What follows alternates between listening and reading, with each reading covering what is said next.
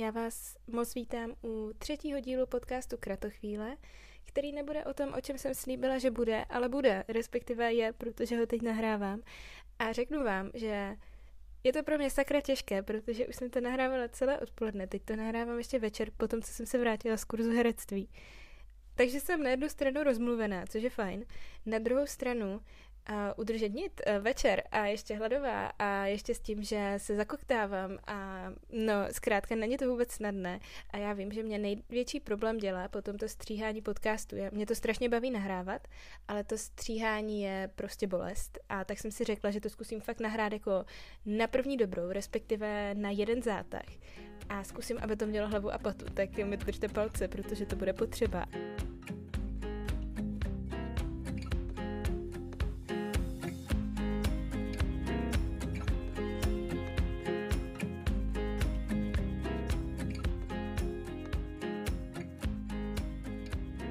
Taky jsem se rozhodla to o dost zkrátit, respektive jsem přišla s takovou myšlenkou, že to spíš rozdělím do takových menších epizodek, kdy každá se bude zabývat jenom jedním tématem, jednou nějakou myšlenkou, aby to pro mě bylo snažší předat a abych se v tom úplně uh, nezapletla. Takže dnešní téma je intuice. A taková moje drobná podpora pro to, abyste ji brali vážně. A proč to téma chci otevřít? Já si myslím, že v naší společnosti je intuice tak trošku zprosté slovo. A když někdo řekne, že se rozhodl na základě toho, jak, jaký ohledně té věci měl pocit, tak není brán úplně vážně a nezní to tak důvěryhodně, jako kdyby byl schopný vysolit z rukávu 50 um, důvodů, proč se racionálně rozhodl nebo dospěl tady k tomu správnému řešení. A vlastně to nedává smysl, protože um, ta představa toho, že jsme racionální a umíme se racionálně objektivně rozhodovat, je strašně lichá. A kdybychom se chtěli o všem životě rozhodovat uh, jenom tím naším rozumem, tak tady ani nejsme, protože nepřežijeme evoluci, respektive, respektive intuice a to, co nám signalizuje, je to, co nás udrželo naživu. A to, co vývojově umožnilo, aby k mozkovému kmeni potom dorostl i mezimozek a ten, eh, ta přední část mozku, ve které je ten náš milovaný rozum, který je hrozně super, ale někdy nám to dělá pěkně těžké. Protože já to vidím na sobě, že jako dítě jsem docela inklinovala k tomu, že mě bavilo mm, o věcech hodně přemýšlet a, a zkoumat je z různých úhlů. A hodně jsem nad těma věcma přemýšlela, hledala jsem vztahy mezi nimi, nějaké um, příčiny, následky, vazby. Uh, zkrátka, myslím si, že v tom vlastně bylo docela dost matematiky a takového toho racionálního uvažování. A naproti tomu stála moje eh, křehká dětská emoční duše, která uh, hodně věci prožívala, hodně vnímala okolní svět i, i ten vnitřní ostatně. A ono se to občas bylo, protože potom mi ta hlava říkala, že bych něco měla a že by to bylo dobré a já jsem to racionálně tak jako vnímala, že uh, tohle, tohle jako sedí Eh, takhle se na, to společ- na tohle se společnost dívá pozitivně, nebo rodina se na to dívá pozitivně. Mně to argumentačně dává smysl, měla bych to udělat a, a proti tomu stálo třeba to moje jako bojácný já, které tam mělo ty strachy, nebo cítilo nějaké nepříjemné emoce, nebo naopak uh, jsem se do něčeho zažrala a Eh, bavilo mě hodně tancovat, nebo cokoliv vlastně to souviselo nějak s mojí kreativitou a bylo tak umělečtěji orientované, tak v tom jsem se hodně vždycky nacházela. Každopádně v jeden moment mi teď zpětně přijde, že nějak převážely ty racionální důvody a už když jsem se jako 12-letá holka rozhodovala, jestli teda zůstanu ještě na té základce nebo půjdu na střední na Gimple, tak uh, jsem si zvážela ty racionální jako možnosti s tím, že když půjdu na Gimple, tak tím získám nějakou uvozovkách konkurenční výhodu nad stejně starýma dětma, které na ten Gimpl nepůjdou a tím pádem třeba pak pro mě bude snažší se dostat eh, na vysokou, na kterou budu chtít jít. Což jsem ještě samozřejmě ne, vůbec nevěděla, na, jak, na jakou budu chtít jít vysokou. A zpětně si říkám, jestli třeba ze mě neměla být tanečnice, ale to už by byla hodně velká odbočka. Takže už jako ta 12 letá holka jsem si řekla, jo, Monej, půjdeš na Gimple, i když vlastně eh, tady na té škole jsi dost spokojená a máš tady fajn partu spolužáků, No, šla jsem na ten Gimple, tam naopak ta parta spolužáků byla dost eh, pro mě výzva, protože tam bylo hodně kompetitivní prostředí. Trošku jsem asi o tom mluvila i v podcastu o sebevědomí, každopádně vydalo by to na samostatný podcast. Teď do toho nebudu úplně zabíhat, ale posunu se do dalšího momentu, kdy přišlo to rozhodování ohledně vysoké a zase zvítězilo to, že když si vyberu dvě vysoké zároveň, tak eh, protože jsem v ten moment ještě teda stále nevěděla, co chci dělat, protože jsem byla fakt hodně, si myslím, ztracená v tom, co bych měla a musela a co je dobrý a dává to smysl, hodně v tom smyslu, ne v, tom, v, tom, v těch pocitech, a, tak jsem se rozhodla, že teda půjdu na dvě školy zároveň. Ono, ono to zní jako bláznivě trošku, ale na druhou stranu v porovnání s tím Gimplem to vlastně vůbec nebylo těžší než ten Gimpl. A já jsem měla i trošku jako volnější přístup k tomu a už jsem ty věci tak nehrotila. Takže to rozhodně eh, si myslím ani v součtu nebylo třeba tak náročné, jako kdybych studovala medicínu nebo práva nebo, nebo takovouhle školu. Ale bylo to zase hodně rozumový rozhodnutí. Až docela, myslím si, v poslední době najednou jsem začala vnímat to, že jestli chci zůstat v uvozovkách na té správné cestě, na té, která je fakt moje a baví mě a naplňuje mě, tak musím trošku přehodnotit, jak ta rozhodnutí dělám. A i když je dělám co nejčistěji a nejobjektivněji, jak můžu, tak uh, mě vůbec nemusí dostat tam, kde chci být. Protože mě spíš dostávají tam, kde si myslím, že bych měla být. A přicházel tam takový ten rozpor toho, že ale když teda nám na ty své emoce a pocity, tak tím trošku zradím uh, svoje hodnoty, nebo hodnoty, spíš svoje představy. Představy toho, že uh, bys jako, že jako normální fungovat 8 hodin denně u počítače, potom zvládat vařit a uklízet a uh, chodit na akce a, a mít do toho strašně moc energie a cvičit a jíst zdravě a mít takový ten jako mm, balíček toho, co je vnímáno jako ten zdravý lifestyle a ten správný lifestyle a že ta moje realita bude možná vypadat trošku jinak a že byť zvládám být koordinátorka akcí, tak to spíš zvládá moje vycepované já, které eh, je zvyklé samostatně pracovat a přijímat zodpovědnost, ale není to to moje umělecké já, které by se radši ponořilo do kreativnějších činností, které nemají tak pevně dané mantinely a, a jsou svobodnější. A přijde mi hodně důležité, že jsem k tomu dospěla z jednoho úhlu pohledu docela brzo, dostatečně brzo na to, abych eh, se teďka nezaciklila ve věcech, eh, ve kterých být nechci. A zároveň eh, mě vlastně mrzí, že jsme se o emocích a o našem vnitřním prožívání nebavili ve škole, už na střední, protože já si myslím, že našemu vzdělávacímu systému chybí spoustu věcí, ale z pohledu citlivé holky, která se prošla prostě osmiletým gimplem, a naučila se spoustu neužitečných faktů, které už samozřejmě vůbec neumí a neuměla je už, už den po testu, nebo možná vlastně ještě už v den testu, tak mě úplně bije do očí ta nerovnost toho, kolik se učíme o tom vnějším světě a jak moc se, jak moc se dovídáme o tom svém vnitřním, uh, i když vlastně v obou světech trávíme úplně stejně času a ten vnitřní je v mnohem vlastně uh, jako důležitější, kor v tom dospívání, kdy se setkáváme se spoustou situací poprvé, procházíme prostě spoustou změn a hledáme svoji identitu, svoje místo, svoje, své hodnoty si formujeme. A, a právě i v tenhle moment nám ty emoce dokážou nesmírně pomoct, byť se o tom úplně naučíme. A mluví o tom psycholožka Susan David, od které teď tu knížku Emotional Agility, kterou hodně doporučuji. Tak a to, že teď slyšíte tuhle pasáž v překladu znamená, že se mi to bohužel nepodařilo nahrát úplně na jeden zátah,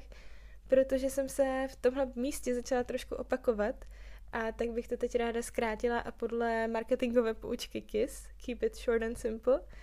to zkusila říct ještě jednou a efektivněji. Ano, já jsem se tady v tomhle bodě vracela k tomu, jak nás vlastně naše intuice udržela naživu a jak to, že je nesmírně rychlá a mnohem rychlejší než, raš, než naše racionální rozhodování, kterému trvá, než dokáže jako vyplivnout nějaký ten výsledek, tak nám dokázala dobře signalizovat hrozby a udržet nás naživu. V dnešním světě už určitě nemůžeme říct, že by náš život byl každý den v přímém ohrožení, Byť naše hlava si to tak trošku myslí, nebo je pořád nastavená na to, aby se na věci dívala spíš negativně než pozitivně a hledala všechny potenciální nástrahy, což je další jako veliké téma, se kterým je fajn pracovat, respektive kterého je dobré si být vědom a hodně se tomu věnuje knížka Nastavení mysli. Ale abych teď jako neodbočovala zase trošku někam jinam, tak když se vrátím k té intuici, tak to, jak je nesmírně rychlá, nám v dnešním světě může pomáhat uh, třeba v oblasti naší profese. A s tím, jak získáváme určité roky praxe a XY krát děláme do kolečka stejné činnosti, tak se vlastně vytváříme díky tomu takový vnitřní radar, který nám je posléze dokáže usnadňovat. A co tím myslím? Ilustruji to na příkladu jedné antické sošky, která v jeden moment byla nabídnuta britskému muzeu ke koupi. A to muzeum velmi zvažovalo, zda ji koupit nebo ne, protože si nebyli jistí jejím původem. A proto se přizval jednoho historika, který se na ní podíval a pak popisoval, že mu v hlavě jenom vyvstanul pojem uh, čerstvost, jako fresh anglicky, nebo freshness. A nedokázal popsat, proč ten pojem má, ale věděl, že mu na té sošce něco nesedí. Byť nemalo říct, že má moc velký palce, nebo že má nějak nesouměrné tělo, nebo, nebo nedovedl zkrátka popsat, co je na ní špatně nebo zvláštně jinak,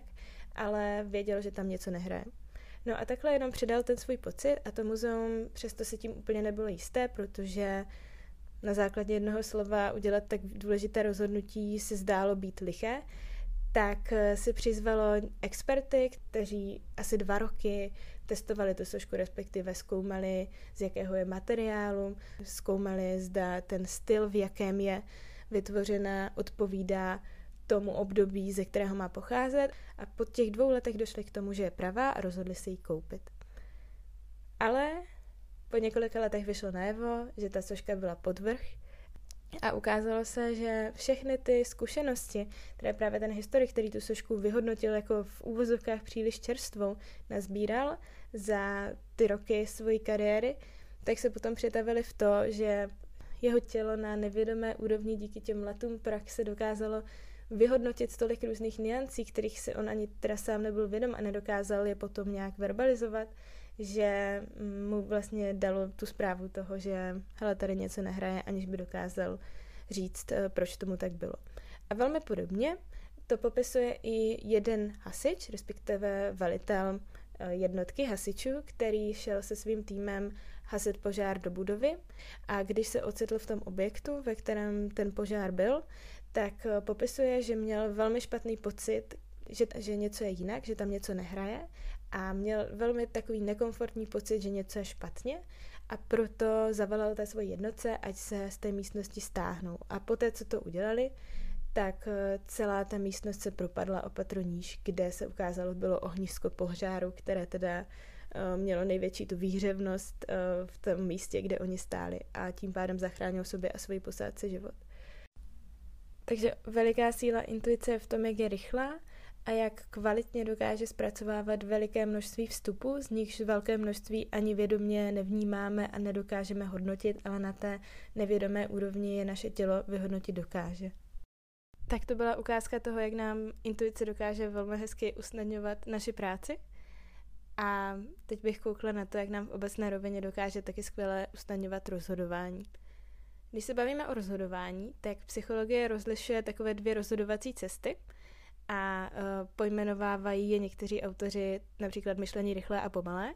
kdy to myšlení rychlé je to myšlení intuitivní, které vlastně vyhodnocuje hlavně ty podvědomé signály a potom je to myšlení pomalé, které se nám odehrává v tom prefrontálním kortexu, které zahrnuje tu naši aktivní účast a aktivní vyhodnocování nějakých vstupů.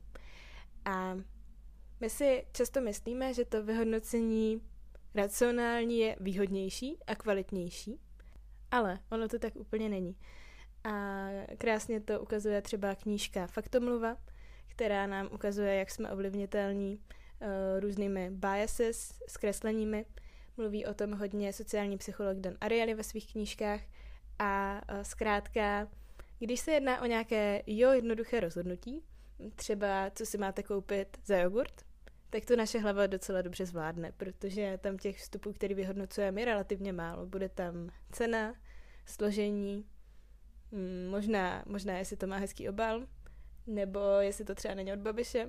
A je to docela jako střídmý na to, abychom se s tím poprali.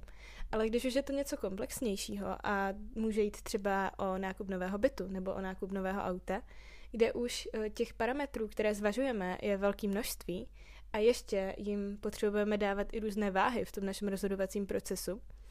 tak pak se ukazuje, že dává mnohem větší smysl dát na ten náš vnitřní pocit, na tu naši intuici, protože potom s tím svým výběrem budeme spokojenější, než kdybychom si to všechno tři večery za sebou vážili někde na papíru a,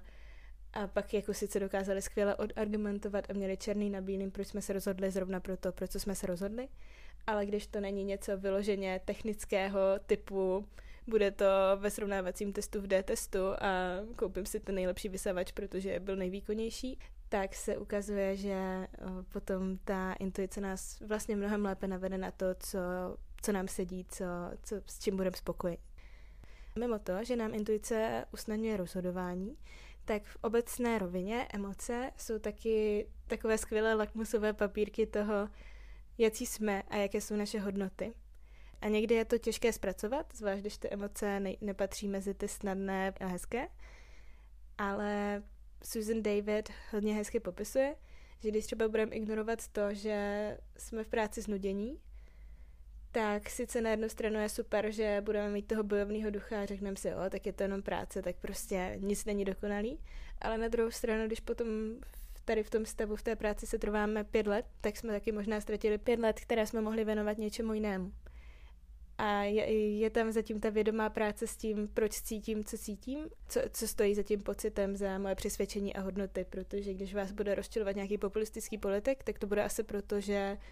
nebudete souhlasit s tím, co říká a bude to v rozporu s vašima morálníma hodnotama. Nebo když vám ve vztahu bude něco chybět, tak to bude indikovat to, co je pro vás v tom vztahu důležité a bude vás to vést tomu zamyšlení, jak, jak s tím pracovat v rámci toho vztahu, nebo jestli vůbec ten vztah je souladu s tím, jaké máte svoje osobní potřeby a jestli vám je dokáže naplnit. A Susan David taky v skvělém podcastu Terrible Thanks for Asking v epizodě Toxic Positivity zmiňuje, že nepříjemné emoce jsou vlastně naprostý základ z toho, abychom mohli žít plnohodnotný život a abychom ho mohli naplnit uh, intimitou a věcma, které jsou pro nás důležité a které mají pro nás velkou hodnotu, protože v momentě, kdy tyhle věci ve svém životě chceme, tak zákonitě se dostáváme do situací, které jsou pro nás nekomfortní, které nás dostávají do zranitelné pozice a které nás dokážou postavit do situací, které jsou pro nás emočně těžší. A práce s emocema je podle mě téma, který se já osobně budu učit celý život, protože je vnímám velmi silně a vlastně se i identifikuju s nálepkou hypersenzitivní jedinec, eh, což není úplně jenom jako blábol, ale je i vědecky dokázané, že je asi 20% populace, která je citlivější na podměty z okolního světa a ukazuje se to i na té fyziologické úrovni, že v jakýkoliv moment je zapojených více mozkových oblastí, více těch neuronových cest, což je samozřejmě náročnější pro to tělo, aby to všechno zpracovalo. A je to pro to tělo víc vyčerpávající, takže to má svoje benefity té pozornosti vůči okolnímu světu a větší vnímavosti, potažmo empatii, ale na druhou stranu to má i tu svoji odvrácenou stránku, se kterou je potřeba se naučit pracovat a já se to a já se to budu stále učit. Každopádně moc doufám, že vás tahle epizoda bavila, že to pro vás bylo přínosné. Budu ráda, když zůstaneme ve spojení a budete mě třeba sledovat uh, na Instagramu, kde teď moc nejsem, ale jsem tam, tam něco přidám a jmenuji se tam Monika podtržítko Motanová. Nebo se kouknete na můj blog, kde občas taky píšu různé příspěvky a je sice na stránce monikatheexplorer.weebly.com monika explorer.com Což uh, zpětně si říkám, že nechápu, proč jsem si dala prostě název Explorer, když to mají všichni spojený s nejpomalejším a nej, neoblíbenějším prohlížečem internetovým. Ale v ten moment se jednalo o to rozhodnutí na koleni a vlastně mi přijde teda důležitější ten výsledek, že ten blok někde visí, než to, že ten Internet Explorer tak nějak indikuje, že možná nebudu z nejbystřejších, což doufám, že tak není, ale zkrátka uh, mám i blog a mám i facebookovou stránku. Monika the Explorer. Tak jo, to je za mě dneska všechno. Přeju vám krásný zbytek dne a naslyšenou příště.